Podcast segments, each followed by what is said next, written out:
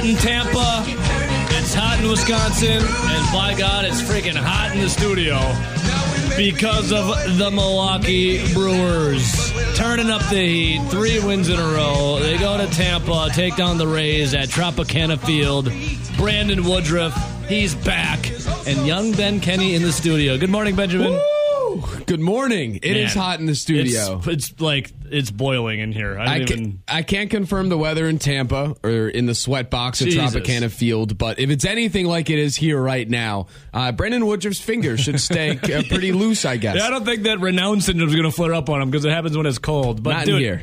it is a sw- sweat box. Great description of not only the the Trop Tropicana Field, but also this.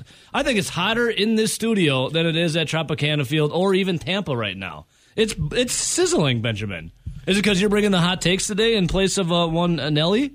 Is that what it is? I mean, I don't really have that many big takes. My one of my things going back a couple weeks is I was concerned about Woodruff. Yeah. So I was proven wrong. So if anything, it's a little bit of a public apology on this morning. Hey, oh, hang on a second. I was I was spreading a lot of fear about Woodruff's return, and if he showed us anything last night, he's Brandon Woodruff and he's okay. We don't apologize on the show, Benjamin. Don't you know, you know this. We don't apologize. You can save that for uh, six to seven uh, on Thursdays, Kenney and Heilprin, or you could save it if Bill, you know, uh, the Bill Michaels show. But we do not apologize on here. But yeah, I was thinking about that because Woody. I mean, ten strikeouts for Brandon Woodruff. He went five uh, innings. He only gave up what one earned run, seventy six pitches. Gregory Counsell was talking about how he was on a pitch count of seventy five. Let him go that seventy six. Thankfully, his his arm didn't fall off. Uh, but Ben, uh, Brandon Woodruff. Uh, you were bitching about the strike zone at the Timber Rattlers, saying that it was going to be a you know a, maybe a bad thing for for uh, Brandon Woodruff. He was all he was dialing you last night. He was just crushing on the plate. I saw you tweet something out at your Twitter account at Ben Z Kenney. What'd you think of Woody, man? He's looking good. I Feel- mean- isn't it a good boost for the Brewers though on that arm in this you know kind of state of injuries with the crew? That Timber Rattler strike zone was an abomination, and I want to separate that from what he actually did. I the number you mentioned, which is the important one, is ten strikeouts. If he had come and and moseyed his way through five innings, giving up a Jason Alexander type stat line, Hey. of six hits, four walks. Uh, maybe one That's my guy. strikeout, two base runners, three base runners an inning. I wouldn't feel as confident as I do today. You look around the rotation, and Burnes has been your only constant, really, Yeah. over the last month plus. Uh, Eric Lauer's fallen off since a hot start. Obviously, Jason Alexander and Chichi Gonzalez are what they are, and still the glass floor is about to break, if you will, on both of them. I them. think I Craig's think. trying to do it to Jason Alexander last night, but we'll get to that a little later. He's trying to break his floor before the floor really breaks. Yeah, he's trying to break him before. Yeah, exactly. He's trying to break him down and send him somewhere back to AAA. But we'll get to that a little later. But yeah, on Woody, man, crazy good. It, it feels nice. Yeah, and I saw Curt Hogg tweet this, and this is maybe more baseball nut stuff for myself, but they were registering all of his sliders as cutters last night. I believe that's what it was. Pretty much, I, some of his pitches were so filthy that the scorers didn't even know what to call them, and they thought it was just new miraculous frisbee that he learned how to pitch. But he was really good. I mean, awesome. I, you look back, really, I, that might have been the sharpest we've seen him all year. I think so because he was struggling a little bit before he went on the IL. No, I know he went with an ankle injury. Uh, what was that? Late May. And before that, his I mean, he, he was not doing. He was doing fine, you know, but he wasn't doing the greatest. Uh, what was the ERA? It was sitting around like uh, low fours when he went on the mid fours actually. His FIP was a lot lower. He was showing a lot of signs, but then he just got beat in a lot of you know uh, high leverage spots, if you will, where stuff could go one way or the other. But yeah, I mean the bounce back is real.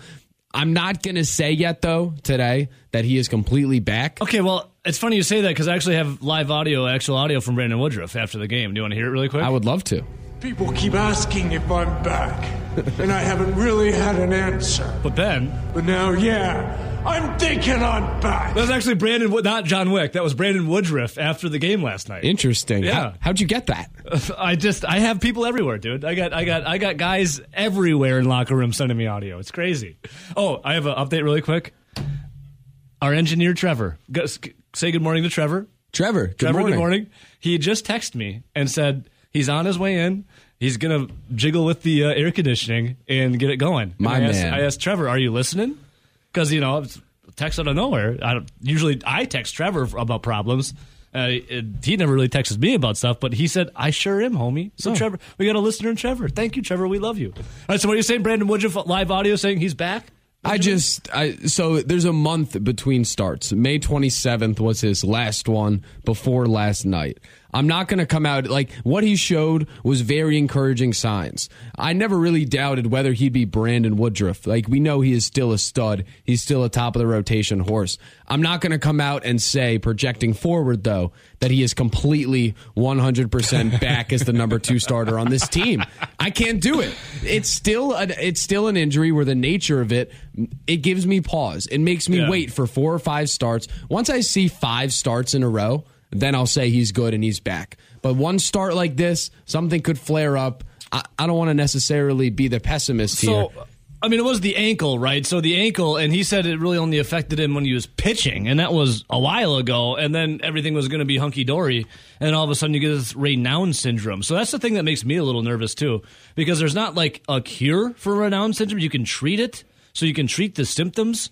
And Woody was talking about. He said he he doesn't sure if his you know, his, his middle finger on his right hand is uh, numb at times, and he's doesn't not sure when it's going to feel like his left hand, which is normal. this one?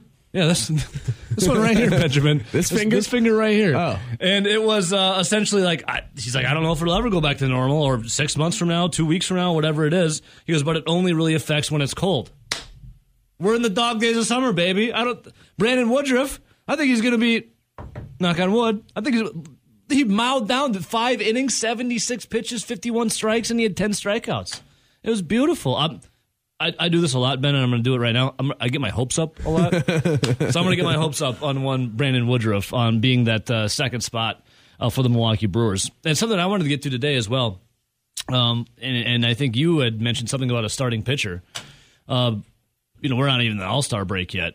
Do the Brewers need more arms? Ben, were you talking about a potential starting pitcher, a trade?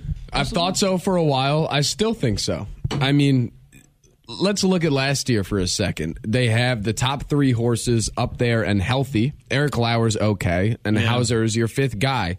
But yeah, they weren't able to hit against Atlanta. I guess my entire argument with all of this is they're not going to go anywhere if the offense isn't hot anyway.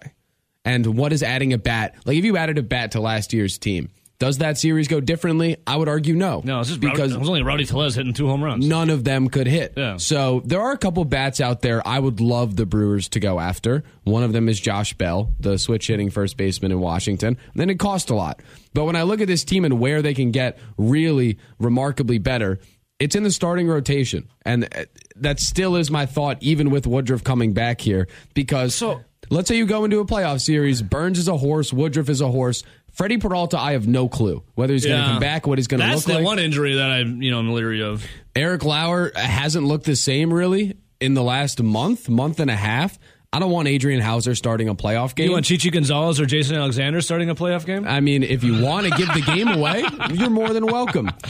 I don't want them to do that only for the. I don't want to hear national TV broadcasts make Seinfeld references. Oh, Like the jokes have happened. Can we it's, stop? it's over. I made one last night. I thought it was kind of funny. Craig Counsell is trying to ruin the summer of, of, of George or the summer of Jason, I should say. I mean, I don't get the reference because I haven't seen watch it. Not- Seinfeld. do you have Netflix? I have Netflix. All the seasons are on there. I'm not going to do it. What do you mean? It's one of the best, greatest shows ever made, Benjamin. Anyways, but you don't want you're sick of the Seinfeld references. And if I were to see, to your point, a Jason Alexander get a nod in a playoff game, that's the white flag. That's like the human white flag right there in a playoff game. It's fine to give you a couple in the regular season when you need a little, something in a pinch. But you did tell me uh, what what you what you say about Jason Alexander? The glass floor. His glass floor Yeah. is very close to breaking. It's cracked everywhere. I mean, Counsell took a hammer to it last night and was pounding on it as he threw him out in relief. He's tossing around 60 pound weights in a completely glass room with just a pure abyss sitting below him. And the 60 pound weights he can't really manage either. He's more of like a 30 pound weight kind of guy. He's shaking. And that pure abyss looks a lot like Trevor Kelly. Trevor Kelly. Uh, so we'll get into all that. And speaking of hitters, Ben, um, you know, I wanted to bring up uh, one Willy Adames. So Willy Adames, and we'll get into this, you know, coming up. But Willy Adames got a lot of fanfare at Tropicana Field last night, and specifically because you know, coming from the Rays, they loved them, and they. Uh, I wanted to bring up just kind of fan etiquette in general when it comes to a player you used to have and has now gone somewhere else? I'm sure I, I'm a very level-headed person to have that conversation. Okay, with. good, good, good. Sometimes I need a level-headed guy in here. All right, so 608-321-6070 is the phone number. Uh, you had something, yeah? Our first segment cannot be finished without noting that Christian Yelich in the leadoff spot yet again uh, went two for five and his average is now up to 250 on the season. OPS up to 716. You've been He calling for leadoff Now for a writing a seven-game hitting streak, and the numbers that we had talked about last week of he's been hitting 300 plus uh, on base, above 400 since going to leadoff. It's only getting better Yeah, Ben, you had been calling for uh, leadoff Yelly for a year? since last July. Yeah, so almost. A, I mean, you're a couple days away from a year now for calling for leadoff Yelly. If only Craig Counsell would have listened to you earlier, we uh, maybe wouldn't have been bitching about you know Christian Yelich so much. But yeah, it's nice to see Yelly uh, finally you know pulling a little weight here. I know it's leadoff, but still, it's nice. You know, Willy Adames getting it done. Andrew McCutchen uh, with the two run shot. And as a Philly guy that you are, Ben, I know Kutch. What was uh, what was the time for Kutch for you? Well, in the with the Phillies. How was it? Yeah. It was okay. Yeah, right. I like Andrew McCutchen. It was like, fine. I like Andrew McCutchen with the Brewers. He's getting hot again. Uh, you know, batting? he was a really good player. He was a solid player in 2019, but then he tore his ACL because Jean Segura didn't run to first base. So after that ACL injury, he was a little bit different. The speed wasn't there, and then it, it took him a little long to come back. So I, it was okay. He's a nice player. I mean, But he's just a good veteran. moments. You yeah. know? yeah, good moments. Like last night, a two-run shot. He got things going in the sixth inning for the Brewers. Uh, after that, Luis Urias would then would hit a two-run shot. I mean, Urias has been really nice. Three RBIs last night. Kutch with the two. Yeah, Willy Adames, you know, being the. Uh, I have to see it for me. Willy Adames is the face of the Milwaukee Brewers, and you go and look at one Christian Yelich, and we'll get into All Star voting later today. But you look at All Star voting, Yelich's got the most votes. Uh, Yelly gets paid as to be the franchise guy. Hell, he's DHing last night as a leadoff. To me, Willy Adames though is the is the stick that stirs the drink of the Milwaukee Brewers. Uh, so we'll get into all of that as well. But it's just nice to see the Brewers. And there's this. Here's a little nugget for you too, Benjamin.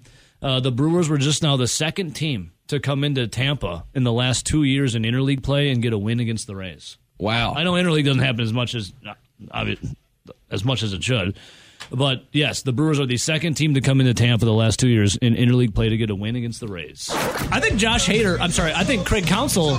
I really wanted Josh Hader to pick up another save. Uh, Brandon Woodruff came back, was electric. 76 pitches, five innings, 10 strikeouts was great. I didn't understand putting Jason Alexander in there. I also didn't get it. like I saw him, you know, they had uh Williams warming up and then they get that extra run. And then all of a sudden you see Jason Alexander stand up. I'm like, nope. Yeah, so no, no, no, no. here's no, what no, happened. Woody went out and pitched a hell of a game. Then Trevor Gott came in, and then Brad Boxberger came in, and then it's the eighth inning, and you think you'd see Devin Williams, Well, or that- maybe, or maybe you just go longer with Brad Boxberger. right. But also in that situation, uh, yeah, I don't know why you didn't just stick with Williams I because mean, you just came off an off day, you're rested, and, And- you, you're on the road. You go for the win. because like somebody's going to call in and say it's not a safe situation. Well, he's not the closer. yeah. Like to to keep them at bay, you put So in the guy your normal eighth inning guy. it's a low leverage situation, right, Benjamin? yeah. and you had tweeted out about well, what about Jason Alexander coming in, a high leverage guy coming in for low leverage? Graham Bills tweeted this, and it is said as a joke, but there is some truth there. He said, not surprising that an elite starter like Jason Alexander is struggling a bit when moved to a relief role. I think even more important, it's really hard to put a high leverage killer into pitch low leverage situations. Very true. If you put Josh Hader into a 10 nothing game, he's probably not going to be as effective. Can say the same thing about Alexander. And isn't isn't Brent Suter's job on the team to be the guy that comes in and gives up runs out of the bullpen? yes, That's he seems already like his has role. that covered. So why didn't they just let him do it? He's Well, good at it. Most of them are inherited runners, though. So That's true. That those wouldn't have been somebody else's to keep his own ERA low. So RJ's right. Devin Williams is warming up, but all of a sudden Jason Alexander trots out there. This is a guy that's been a, a spot starter in a pinch because of the injuries for the Brewers rotation. He's not the I believe in him, but let's be honest Yeah. with ourselves. He's not the greatest of pitchers. There's a reason why you never really heard of the guy. Yeah. And all of a sudden he trots out there in a five to one game, immediately gives up, you know, just starts walking guys and gives up two runs. Yep. You're like, what the hell? Where's Devin Williams? Took And a took a ball off the top of the knee. yeah, then Devin Williams comes in to save it, to save the day, and then Hader comes in for his 23rd save of the season. Yeah. Either Counsell, like, he did say after the game, I'll get the comments from him a little later. What was the run line yesterday? Oh, I don't know what it was. The odds on the game? Well, I'm not sure. well, like the run line, probably one and a half because every baseball game Yeah, is yeah one I'm sure. and It's, a half. I'm sure it's one and a half. So still got the cover, but probably was trying to like get it to within one. I just, I was like, I, am get, I'm gonna go ahead and say, Craig, Craig bet on baseball. yeah, I was like, why is Jason Alexander coming in? After the game, he did say uh, Jason Alexander, it was his day to be the starting pitcher, but Woody is back. Yeah. So he threw him out in relief to see what would happen, and wasn't the greatest. Like who's starting today? But then Devin Williams came in, boys, and got it done.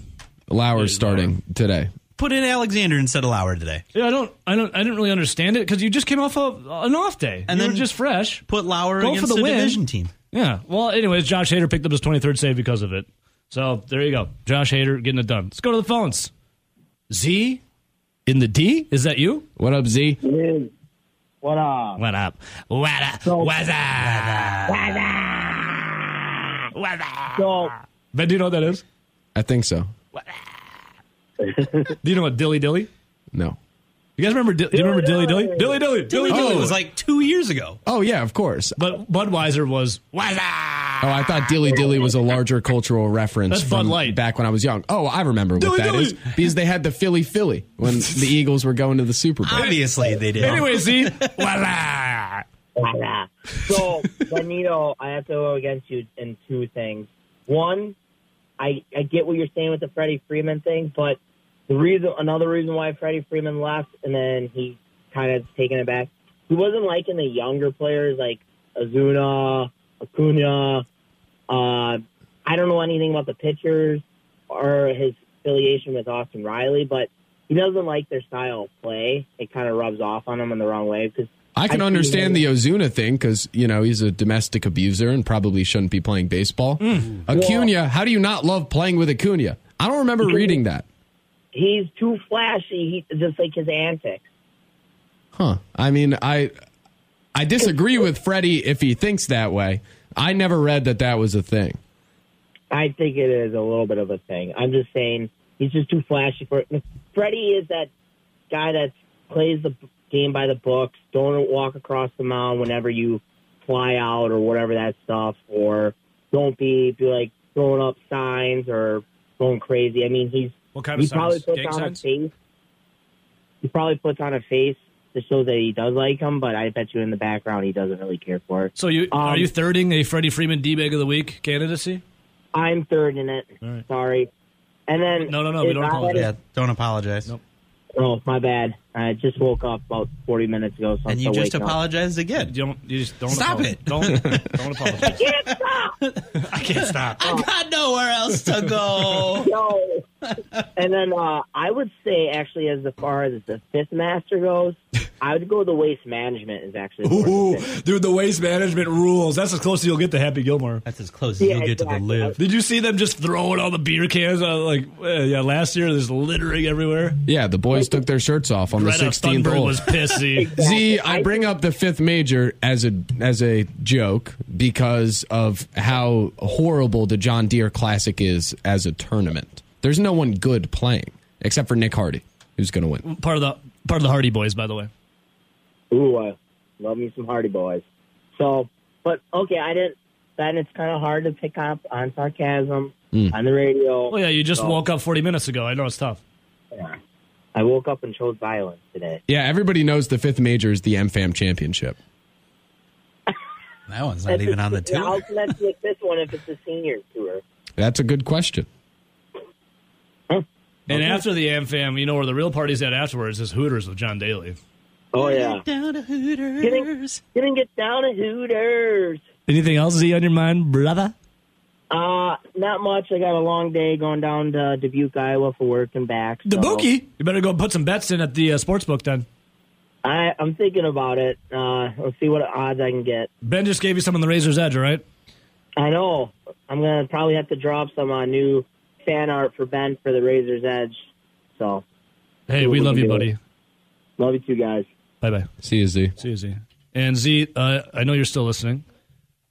Turn your radio up a little bit. This one's for you, buddy. Good yardage on the play. You know, the best part of this defense is their defensive line and their interior Hello? Hey, who? What's up? Nothing, B. Just watching the game, having a bud. What's up with you? Nothing. Watching the game, having a bud. True. True. What's up? What's? Yo, who's that? Yo! Yo, pick up the phone. Hello? What's that? What's up? There you go. There you go. Ben, that's a that's a throwback commercial for you. All right, 608 321 1670 Twitter uh, Zone Madison. Mine's Ebo says Ben's Benzy Kenney K E N N E Y. We got RJ over here, Brock Talk 84. Uh, big congratulations. I saw, uh, let's see, nine hours ago, Brevin Pritzl tweets out the best day of my entire life. He got married over the weekend, and I did not know this about Brevin Pritzl. The dude is rocking a mean, and he puts Aaron Rodgers' hair possibly to shame. Ponytail. Did you guys see this? No. No. Look at the look at the pony. Yeah, look at the Oh, ponytail on Brevin Pritzl. Yeah. Well done. That Uh, would not have been allowed back in his day. all right, I want I want to get to um uh, what happened last night at Tropicana Field when it comes to one Willy Adames. Uh, but before that, we do have a message here. A Soul Surfer on Twitch.tv. Uh, speaking of Super Bowl, a quick reset. Ben, you're getting a little love on the Twitch stream here. Ben, are you or are you not the horse crap eating super fan of the Eagles? the two of you have not been at the same time together, albeit ge- uh, geographically it's impossible, but still, I'm wondering.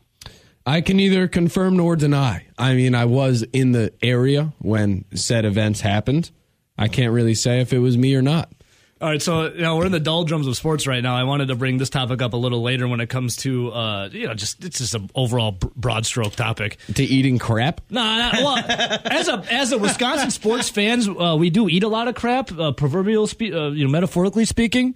And it's because I feel like there's times where I feel like our teams are cursed. And Ben, we just brought up the Super Bowl for the Philadelphia Eagles, and I was perusing Twitter, which I do every day, but I saw a very interesting article, and it was after you know Bryce Harper had went down. Unfortunately, not to bring him any bad memories, and then it was along the lines of uh, why Philadelphia, why the Phillies can never stay hot and win the big game. And I was wondering if uh, you felt the same way I do about my sports teams. Is that like the Packers in the NFC Championship game against the Seattle Seahawks? They had a 99.8% chance of winning. You know what happened? They lost. They lost to trip to go to the Super Bowl. Uh, Brevin Pritzl, uh, Wisconsin basketball. I know he wasn't on, the, you know, there, but Duke in the championship game. Where That's not a curse. Justise and Winslow touched it. Justin Winslow did touch it. It's That's not the- a curse. That's called going up against a head coach that can buy the referees. That's a curse. Well, I mean, it goes part of the nut continuum that I have. Uh, so, so start thinking of times, Ben. I know you're when it comes to our football teams, you're the most recent of a Super Bowl win.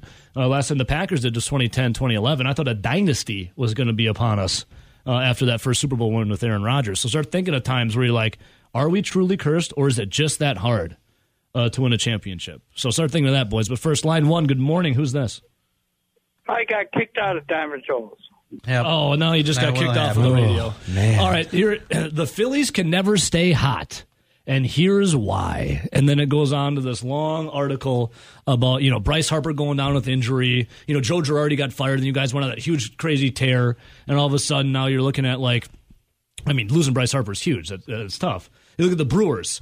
They're a team that gets into the playoffs a lot recently, as of Even late with a losing record. even even with a losing record in 2020. But then they come up to some buzzsaw, and whenever the Brewers lose in the playoffs, hundred percent of the time the team they lose to goes to the World Series, and seventy five percent of the time they win the World Series. Whoever the Brewers lose to. So I'm looking at our teams here collectively, and you know this goes for Wisconsin all around, and Ben Philadelphia as well. Uh, do are our teams cursed, or is it really just that hard to you know get to the mountaintop and plant your flag and win? Well, I'll talk about the Phillies and the Brewers for a second. The Phillies are just they are they've been losing for years and years and years, mostly because of organizational eh, organizational ineptitude is the most fair way to put it. They can't draft good players. They can't develop good players. They've had a turnstile at manager. Even when they get one of the best players in baseball in the building, they have really fatal flaws that allow the team to then fall apart all the time, namely the bullpen. So did this start in 2009? Uh, this started in 2011, actually, Okay. when Ryan Howard tore his Achilles on the last play of the season against the Cardinals in a game that, if the wind had not been blowing 30 miles in from right field, they probably would have won. There were three balls hit to the warning track, and the idiots on TV and the idiots manning the cameras made it look like they were all going out of the park. Anyway. Those idiots. The the Brewers, I, I I think you can say something similar. The, the reason I, I don't think the Brewers is organizational though. Well, to a degree it is, but I think it's a victim of just small market no, there's no organizational because they uh, do their best to get the Brewers to the playoffs. They do a terrific job, but they're not losing in the playoffs because they are cursed. They are losing in the playoffs because they just don't have enough talent. They're right? not. They're Look not cursed, last they're a year. victim of their payroll. Yeah, yeah, kind of. But even so, I would say the payroll isn't used best at times. The one time they did make a deep run, it was when their two big ticket hitters, Lorenzo Cain and Christian Yelich, were hitting the baseball. Now that Lorenzo Cain is no longer with the team, I was going to say no longer with us, and that would have made him sound dead. He's not dead. He's just DFA'd. no longer with He's the not. DOA. He's DFA'd. Anybody pick him up yet? No. then Yelich obviously has not been that same MVP player. The reason they are losing is because they are mostly offensively inept, and they also get cold at the wrong time. So I, I mean, it's tough. So I'm looking at here. I saw this on CBS Sports. That teams with Super Bowl wins in the last ten years: the Rams, the Bucks, the Chiefs, the Patriots, the Eagles, Broncos, Seahawks, Giants, Ravens. Last 20 years: Packers, Saints, Steelers, Colts. Last 30 years. Now, how'd you like this? Cowboys, Niners. The Dallas Cowboys Commanders. have not made an NFC Championship game in my lifetime. So that's what I like. You think we got it bad as Packer fans? Like you get to the pinnacle and all of a sudden you're in an NFC championship game, or you think maybe you'll beat the Niners at Lambeau Field, and then you're left with egg on your face and wondering how can we have back to back Hall of Fame quarterbacks and only two Super Bowls to show for it? Look at the freaking America's team, the Dallas Cowboys. The, when were they last like good? Good the mid '90s. The mid 90s they won those super bowls and then barry switzer takes over. He wins another with the players from jimmy johnson. And then as the years went on it was clear switzer was not the right guy. The players start leaving. The culture starts to suck. Yeah. switzer gets fired. And they've been uh, pretty much drastically overrated since. Yeah, the last 40 years for a Super Bowl win, the Chicago Bears and the Oakland, now Las Vegas Raiders. The last 50 years, the Miami Dolphins. The last 60 years, the New York Jets. Broadway Joe, right? Broadway Joe. I want to kiss. I want to kiss you, Susie. And then Joe. And then never. How'd you like to be these teams? The Bungles, the Panthers, the Texans, the you know the Jags, the Vikings, Lions, Browns, Chargers, Falcons, Cardinals, Titans. Now Bills. the Lions had won world championships before uh, the Super Bowl era. They were then cursed by their former quarterback. Yeah. so uh, when it comes to being cursed, what would you guys rather be in this sense? The Green Bay Packers, who, yeah, in the last 20 years, you do have a Super Bowl win there. You're uh, in NFC championship games, you, you lose horribly, like, I don't know, to the Buccaneers at Lambeau, which is terrible. Or how'd you like to be this? The Buffalo Bills, who go to four straight. straight. Super Bowls and not win a single one. what would you rather? What which wor- which is worse, getting to the cha- NFC Championship game, or actually getting to the dance itself, the Super Bowl, and then losing four in a row? That's like comparing Jason Alexander to Chichi Gonzalez. I mean, they're they're both pretty horrid, and as time goes on, it's only going to get worse. Do you hang your hat on the fact though that you made four straight Super Bowls? Is that something you can hang your hat on? Yeah. I mean, you lost though. You're four straight AFC championships. Would you though. rather be there and lose, or not get there and never have the pain of losing the Super Bowl? Oh, I'd rather be there and hmm. lose. I would Yeah. rather. think so? I would rather face that heartbreak in Yeah. the big game than face it every year in the NFC Championship. Four years in a row though, I would, losing the Super Bowl. I would rather not play the season, and then I don't have to worry about it. I'll just sit this one out, guys. Aaron Rodgers might agree. Hey, he's back at least for one year. Yeah, Brewers win last night. Brandon Woodruff, 10 strikeouts in five innings, 76 pitches. His Counsell wanted 75. He went 76. I'm happy to report his arm did not fall off. Happy to report that had he had a no hitter through those five innings, he still would have been taken out. And I would have just, we would have had a hell of a show today, man. I would have loved for that to happen. but we have a hell of a show right now. A hell of a guest. One of my favorites. No, my favorite of all time. Sorry, Ben. One, Zach Heilprin, our sports director. Good morning, Zach. Good morning. How are we doing today, brother? Fantastic. Oh, is it because Woody went out in ten strikeouts, five innings? Brewers get a win, five to three, baby. How's it feel, Zach? Yeah. Uh, yeah, I was going to say that that was the reason why I was feeling fantastic, but I'm actually on my way into the office right now, and so I get to see you, which makes it a fantastic. Wait, are you going to do that thing where you're on the phone, and then all of a sudden you come to the studio and we do the other half in studio? I I uh, started a little bit late uh, to make that happen uh, today, and I took your advice. I didn't even take your advice. I tried the other way around uh, as opposed to getting on the belt line. oh, because of the yeah, because of the traffic. I went around the lake. Yeah, I went around the lake. It, it was not a better choice. So be careful, Zach. In the parking lot right now, it appears a pickup truck has taken out one of the guest parking signs and is currently stuck, uh, impaled into something. So What? just it's what? Yeah, just that's what RJ was impaled? pointing out. Oh, I got to go look at break then. Yeah, it, it it looks elevated up top. I think it is stuck on one of the, one of the parking things. I don't know what these things are called. Anyway, The, like the concrete slabs that Yes. that precisely in front of the parking spots. a parking wedge, if you will. Zach, be honest. The reason why you're not in studio right now is because you were actually in that truck stuck and you didn't want to admit it. That'd be hilarious. I don't think you'd be calling in though, or I'd be calling you and you'd be picking up. All right, Zach. Ben said something. So, all right, real, real quick before we get into what Ben had said, uh, we got Kenney and Heilprin coming up Thursday. It's a podcast edition though because the Brewers are in Pittsburgh. Well, it's friggin' Thursday, man. So you, usually, you know, whatever. They're in Pittsburgh, but we're gonna get podcast edition. But before that, uh, tell us what had just uh, unmerged. Uh, you what a couple days ago, a new episode of the camp. Tell us a little more. What, what would you guys talk about on the camp so people can go check it out? Well, we're actually doing. I mean, published the third episode of our series, our position preview series yesterday. And uh, but it's got a little bit of a twist this year. Uh, you know, there's not a ton to talk about football wise at this point. So um, I instead am just inviting everybody on that has uh, that covers the team closely, that is at practices, that go to all the games, talk to these guys, and getting their stories on how they ended up here in Madison. Like uh, Jake Kocorowski, Colton Bartholomew. Going to be talking with Jesse Temple today, who's my normal co-host Jessenold. Yes. and talking about uh, his rise to being the best writer on the beat And the best hair. um, and easily the best hair, but also the best writer. Uh, and uh, so yeah, that's been fun. I mean, like it ends up like I end up I've meant to do those like 20, 25 minutes. They end up being like 40 minutes of conversation, and then we get into then we get into pre, uh, previewing a position each day. So Love it, um, dude. They, they, they've been fun. If you want, if you're interested in learning more about the people that cover your team, that's that's for you. If not, you don't have to be. And Now- you just skip and you can just skip ahead to the, to the last 15 or 20 minutes or so where we talk about uh, each position. Now, question for you, Zach. Uh, I would love. Now, I know a little bit of your story, but you know, for some of the fans out there, do you want me to guest host the camp and interview you on your story of how you came to be?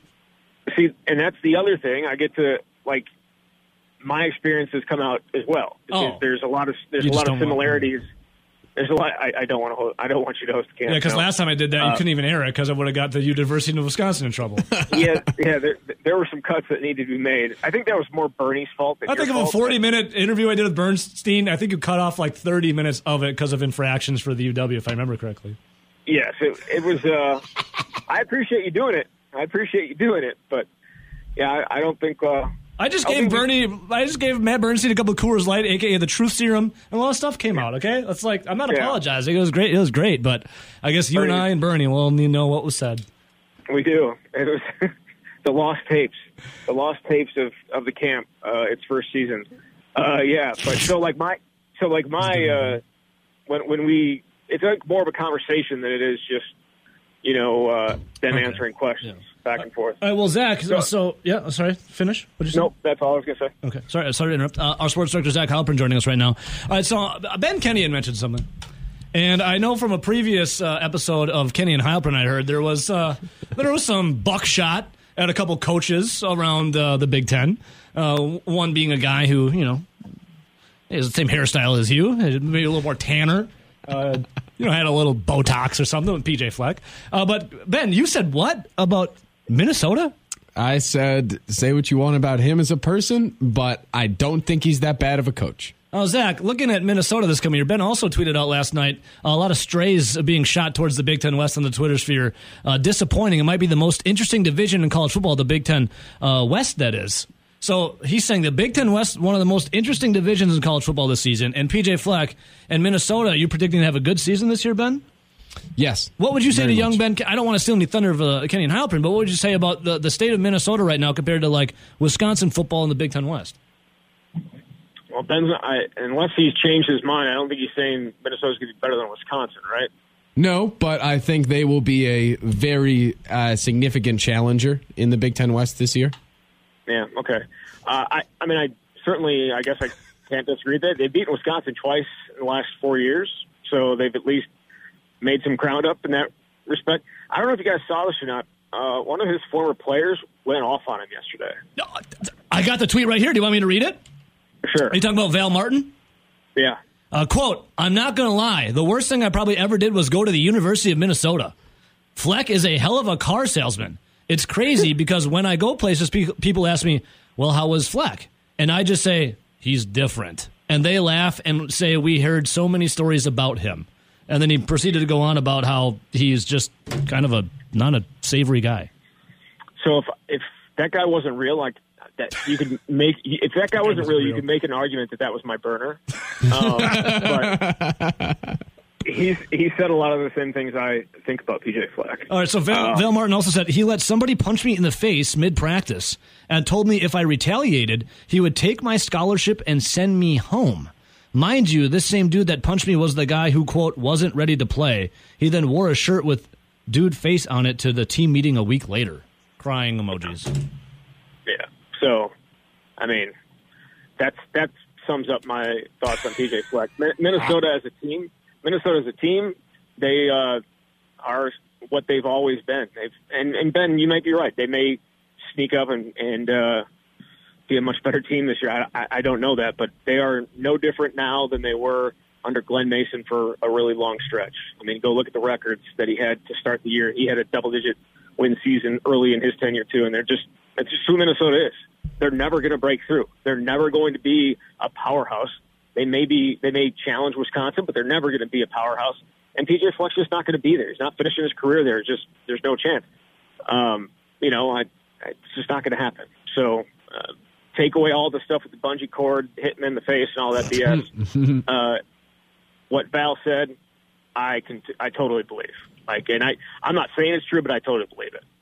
I actually missed that entirely until I came in this morning. It is entertaining to Well, follow. we're, a, we're a highway of So, well- information here, Ben. we are. I, I mean, I, I, I saw it last night, and then someone tagged me this morning um, with it. So They know the audience. So, Zach, I want to ask so the ACC has gotten rid of divisions. They've announced a new model that'll take place, I believe, in 2023. The Big Ten, it seems to be, is on that path. All of the comments I've read uh, up on the Athletic and various articles are that they are going to look for other scheduling models that eliminates the division, then bettering the conference's chances at getting teams in the college football playoff with that, you know, and the ACC's move, a lot of been strays have been shot towards the Big Ten West. People call it an easy division. People call it a joke. I argue it is actually probably the most interesting division in college football this year, and not nearly as bad as people think. What say you? I think it's interesting to you because your favorite team is in it. Um, I I honestly don't find it overly. I honestly don't find it overly uh, entertaining whatsoever. Are you talking about Wisconsin or Nebraska in terms of favorite team? Well, I mean, all your favorite teams are in there. Your favorite quarterback is in there, and, and AOC, cause just because you like saying the initials all the time. And uh, True. you know, Well, hang on. Doesn't Ben really love Michigan State, too? Aren't they in the, they're in the East, so. no, I don't love Michigan State. just- I just like their recruiting department. Good recruiting. he just yeah, he just loves the recruiting department and all 17 assistants that Saeed Police now has in there. I uh, I Lot of I don't. jokes. I mean, I, I honestly I don't find it very interesting at all. Um, there's there's no like. I mean, will Scott Frost keep his job? Like, is that is that entertaining for people? I mean, Nebraska's a joke. They've been a joke, and let, until they you know actually have a winning record and get to a bowl game under Scott Frost, I don't think they're even worth thinking about. But Ben does it all the time, anyways. and then you and then you have. I mean, it's, Wisconsin's interesting simply because uh, it's the team that you root for, and also because they've been down the last Yeah. few years. I know they won nine games last year, but it, it, the games that they won, you look at it, and you're like, what's what's the marquee win? Iowa. So Right. can Wisconsin bounce back? Can Graham Mertz, you know, finally? I'm saying I'm so sick of the top of a Graham Mertz. You know, it's like I know you are, and that's why I brought it up. No, no, but I'm So- saying like, what else is there? Like, you look at Wisconsin. Like, is the defense is still strong, right? Right. The line's still strong, right? Well, I mean, I, Yeah, I don't, we'll I don't know see. if anybody would say But uh, has it never not last been when year. there's question marks? Besides maybe yeah. like one one one year where uh, they didn't want to fight for Hornibrook because The last got no, the last They haven't- girlfriend. the last two haven't good. seasons they haven't been good good. the last two seasons. The running back room. I mean, Braylon Allen's a beast, is he not? He is. So Like I get, I get what you're saying regarding Graham Mertz. You just don't. You're tired of the conversation around him. But it's the only thing that really matters in terms of Wisconsin's success. yeah, and that's Like- been like for like- Wisconsin forever. significant success. Yeah, right. I agree. Um, but like when you look back at 2019, you could point to a whole bunch of different things that they did well that year, and Jack Coan was good. They Good still quarterback. lost four games. They still lost four games, but they had marquee wins and they were exciting to watch, and they had it going on both sides. They don't. They didn't have that, and they haven't had that. You know, with Graham under center the last two years. So it's anything we ask, any questions we ask about Wisconsin on the offensive side, it doesn't really matter unless Graham's going to step up. Now it's everybody together that has to do it. The offensive line has to protect better. Yeah. They have to run the ball better. They have to, they running backs have to uh, produce, and then you have to have the wide receivers step up. But it all comes back to Graham. If he can't put the ball where it needs to be, it's just not going to matter. And Wisconsin's high level success that everyone thought was possible with him just isn't going to happen.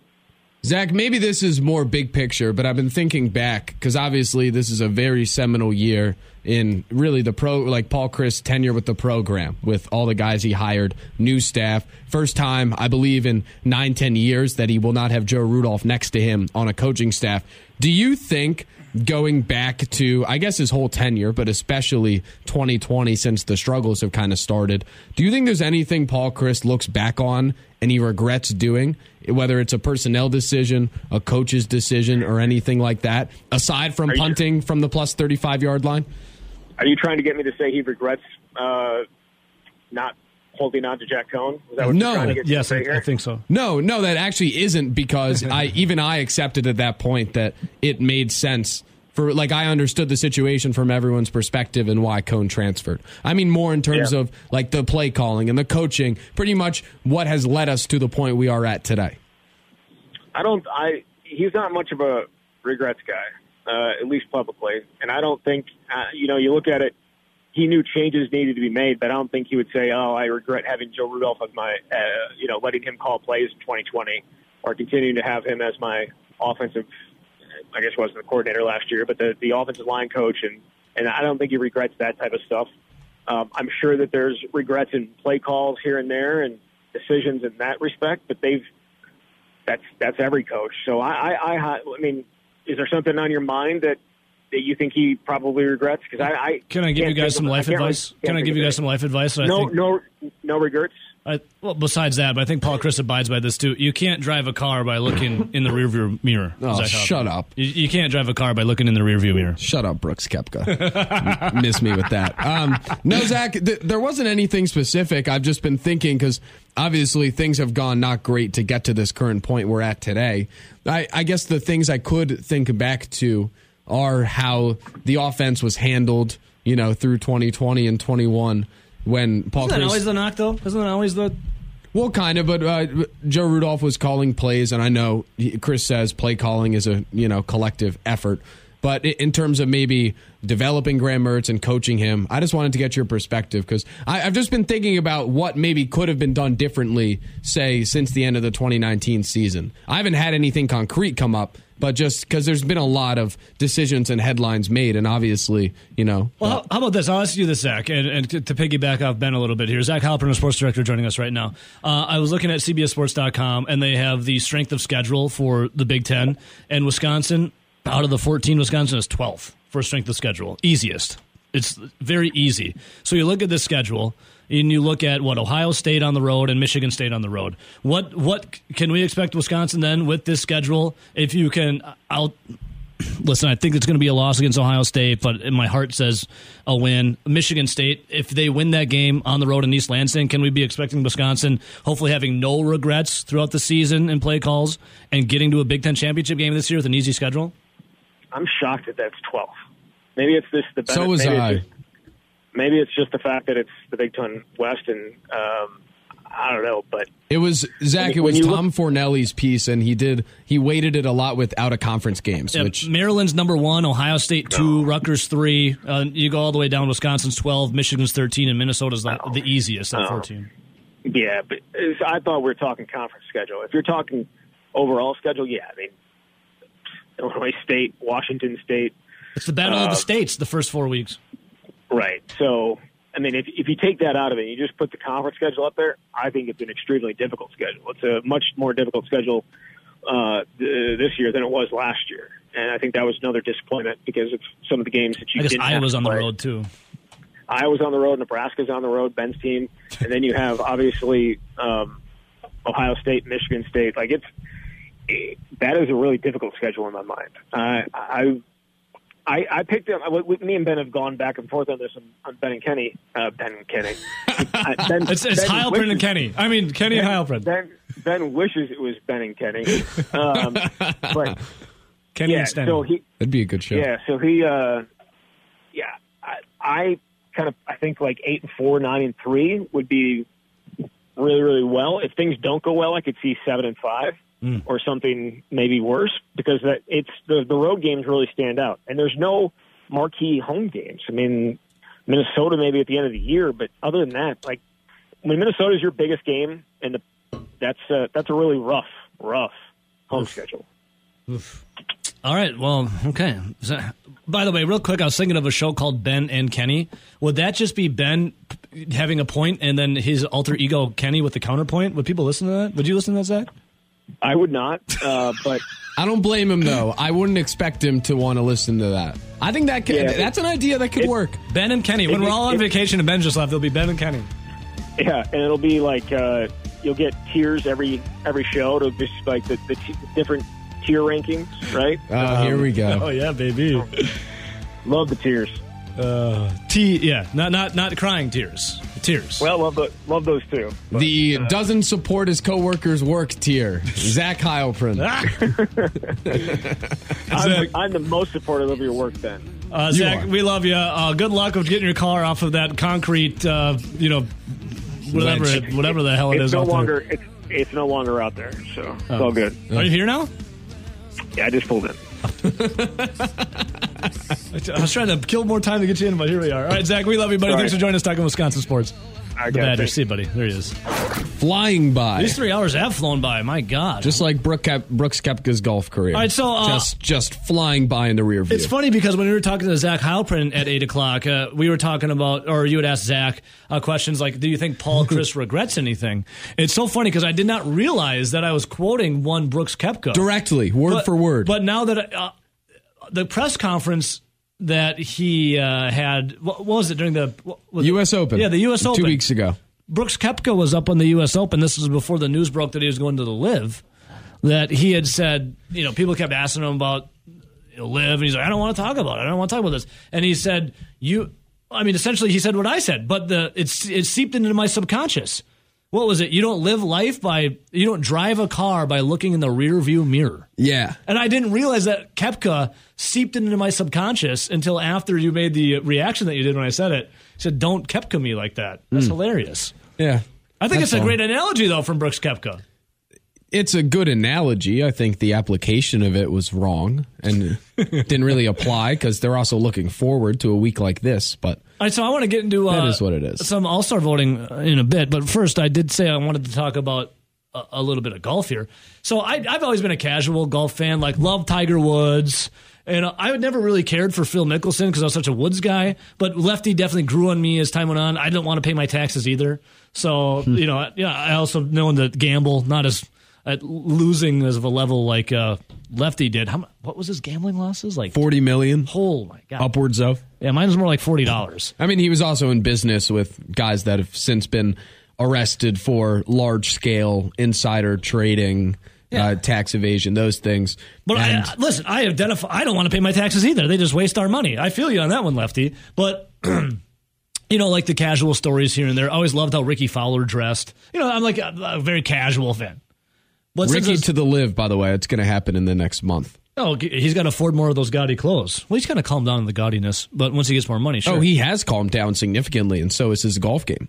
but once he gets that that Saudi money, then all of a sudden you're gonna maybe he'll be like gold encrusted polo shirts or something. I don't But know. it's good because when you play there, you don't actually have to play well. So as a casual golf fan, I have never been more intrigued and more interested in golf until this LIV League came out of nowhere. Uh, you definitely inspired me more to stir the pot on it because you're, you're anti-LIV and you know hardcore PGA. For me, I just love the dramatics of it all. I love the drama, and I didn't think big time names would be start going over the LIV so fast and furious like they are. Uh, but Brooks Koepka, you know, the latest b- big name, right, to to go over, and he was saying. Uh, what was he? I know I wanted to talk about this, but he was saying like essentially like he wasn't going to be in the LIV. He didn't want to talk about it. Yada yada yada. Now he had a new press conference, uh, and essentially the front page of uh, you know some of the sports publication is Koepka quote didn't talk LIV move until after U.S. Open. Which I mean, if you do any digging, it's pretty objectively false. The day after the U.S. Open, he committed to it. Those things aren't done in a two-hour span of finally they meet your number and then finally it's all worked out. So clearly he was lying about that. Well, just the press conference in the at the U.S. Open, you could tell like you could tell that he already had his mind decided what he was going to do. If you to read between the lines, The the funny part of it is he said he is excited to have more time at home, which is objective. He's going to play less. But he said he is excited to because he's been dealing with injury, he's excited to play when he wants to play. And I find tremendous irony in that statement because he is required to play the certain weeks that these tournaments are on. He can't just not play in one of them. not to mention, these guys don't really know yet, and no one does, the extent of what they're going to be asked to do with these contracts. It's not only going to be golf. And Koepka is someone who hates doing all of the other stuff that is in relation to golf. He just wants to golf and hang out. does he even like golfing like 100? No. percent No, from He's just good at it. He's good at it, and and he enjoys making the money he makes.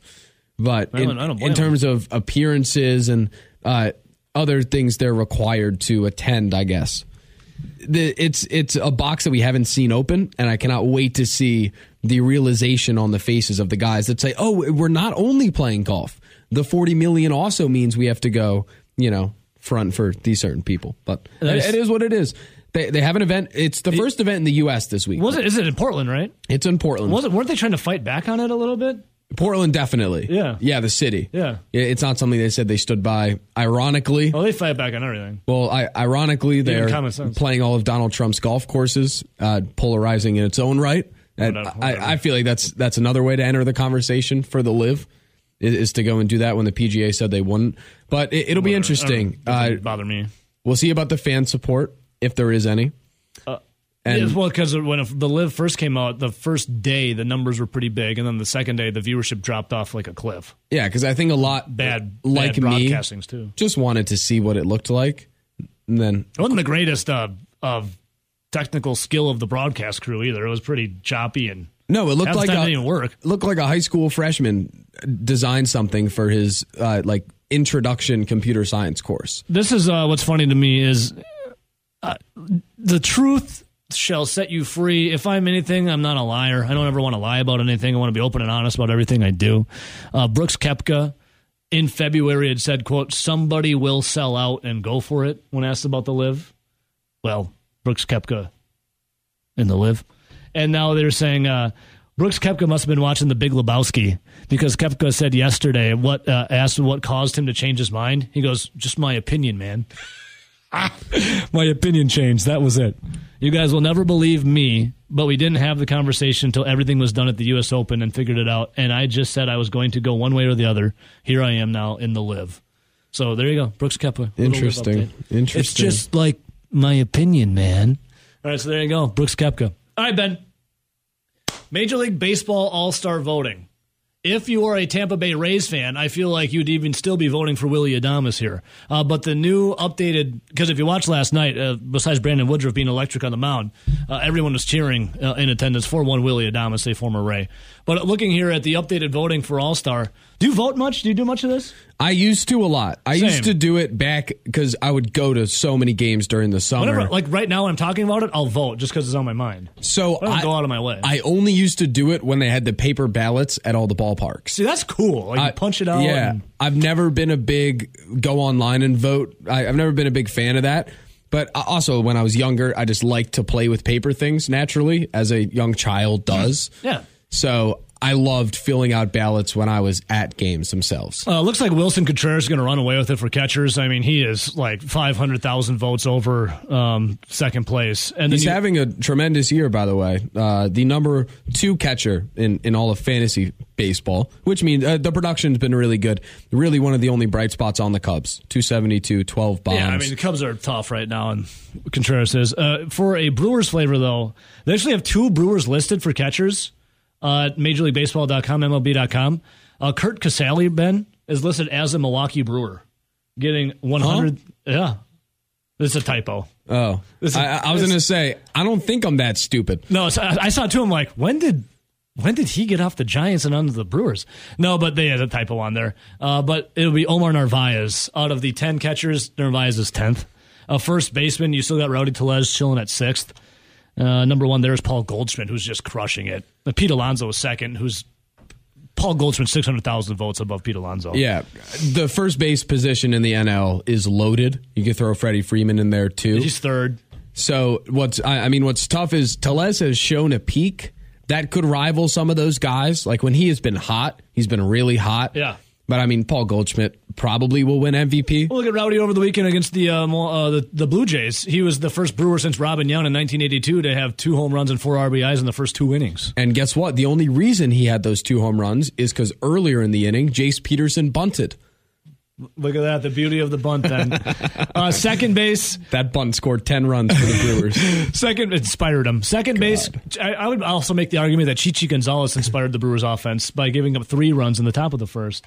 And then- Interesting. yeah. So Burnes is so good at preventing runs that the offense just doesn't feel the need to score. Well, they're in awe.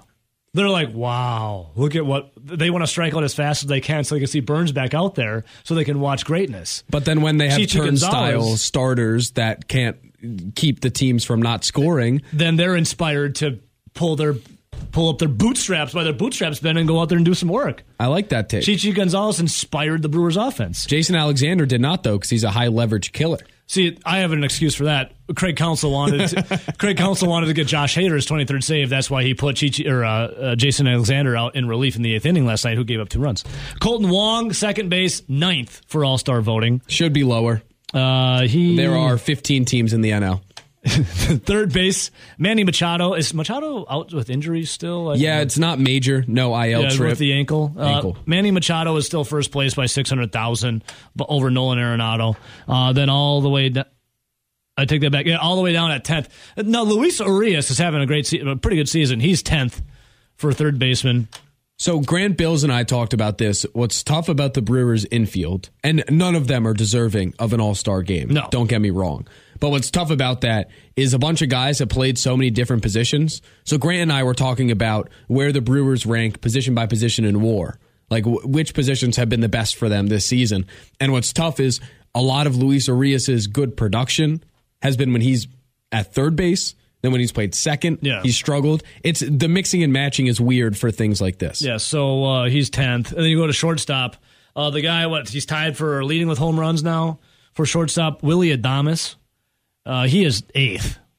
I So mean- Trea Turner for the Dodgers number one, Dansby Swanson two, Lindor is third. I mean that's a Tatis Jr.'s fifth. That's a tough list, you know. And Adames has been okay this year, but think- not great by any means. I think Sitting- nationally though, I don't think Willy Adames is a is a known commodity like he is obviously for the Milwaukee Brewers. I yeah, still think Christian Yelich is like the guy for the Brewers national nationwide. I think Adames will reach that point when he strings together a couple great seasons. Like last year was awesome. He was probably the driving force more than anything behind the offensive success. Yeah. But to come back and yeah, he's hitting the ball out of the ballpark. But to hit 217 with an on base of 290 almost, like he's the he is the worst on base percentage on the team of the starters. Yeah. So to, to come back with numbers like that, you're not really going to enter that conversation of best shortstops in the NL until the years are strung together. Then you go look at DH. Uh, this is a guy who had a home run last night. Got it going in the sixth inning for the Milwaukee Brewers. Kutch, Andrew McCutchen, tenth. I'm I, I hate to bring this up for you, Ben, but leading the way, number one for DH, Bryce Harper, who is now hurt. Yeah, it's a shame. He well, he tore his UCL, so he couldn't throw. So he's been playing through that all year, having the best offensive season of his career, like better than last year when he won MVP. Yeah. I mean, had he been playing the field all year, he would be in the MVP race again. It just sucks because, I mean, some guys out there are, are injury prone. We know a lot of players that fall under that category. But to be this generational great player and have a season cut short by being hit on the hand by a pitch, it's, That's- it- it's, that's tough. it's tough. It's not like he's an injury prone guy and he pulls hamstrings. It's like, no, he got 97 up and in on his palm, you know? So, And look at the brutal. friggin' voting, man. He is a hundred or one million seven hundred, almost one hundred. What do I keep saying hundred? Almost one million seven hundred forty-one thousand votes. then William Contreras is second with not even a million. So Bryce Harper was just running away with it. And then there's this. You go look at the outfield. The most votes so far received for a Milwaukee Brewer belongs to Christian Yelich in the All Star voting. as it should. He is out of the twenty. He is 18th. Out of the 20 outfielders, Mookie Betts leads the way. Ronald Acuna Jr., Joc Pederson, Starling Marte, Juan Soto. And then you got all the way down to 18th is Christian Yelich. I mean, Renfroe is impressed, but he's been hurt. Yeah. Uh, he's only Twice, IL twice now. yeah, he's only played 54 games, and still the numbers don't jump off the page. I, if Yelich had been hitting leadoff and had the production that he's had since he moved to that spot nearly a month ago, I think he would be a lot higher on that list. They would be cracking. But think about the national perception of him. It's a guy that is no longer what he used to be. Yep. I guarantee you, baseball fans in New York City aren't really monitoring the fact that Yelich is on base at leadoff is above 400. They're not. They're not at all. Uh, your buddy uh, Kyle Schwarber, though, for the Phillies, 13th, Ben. So there you go for a little Phillies flavor uh, on that list. He's a stud. A lot of Cardinals uh, cracking the top 20. And here's the thing the Brewers are a half game above the Cardinals in the NL Central.